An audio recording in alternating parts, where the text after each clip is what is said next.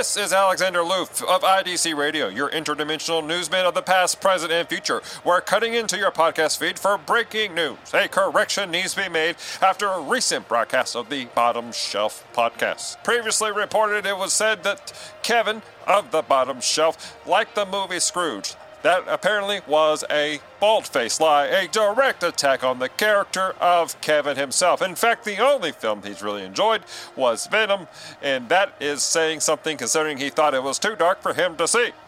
It should also be pointed out that Kevin legitimately does not like some movies. When he says he hates a movie, he literally just hates a movie.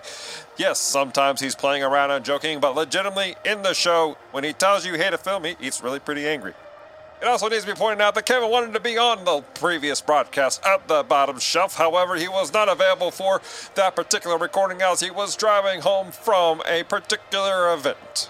And that concludes our correction of a previous episode of the Bottom Shelf Podcast. Next up is weather.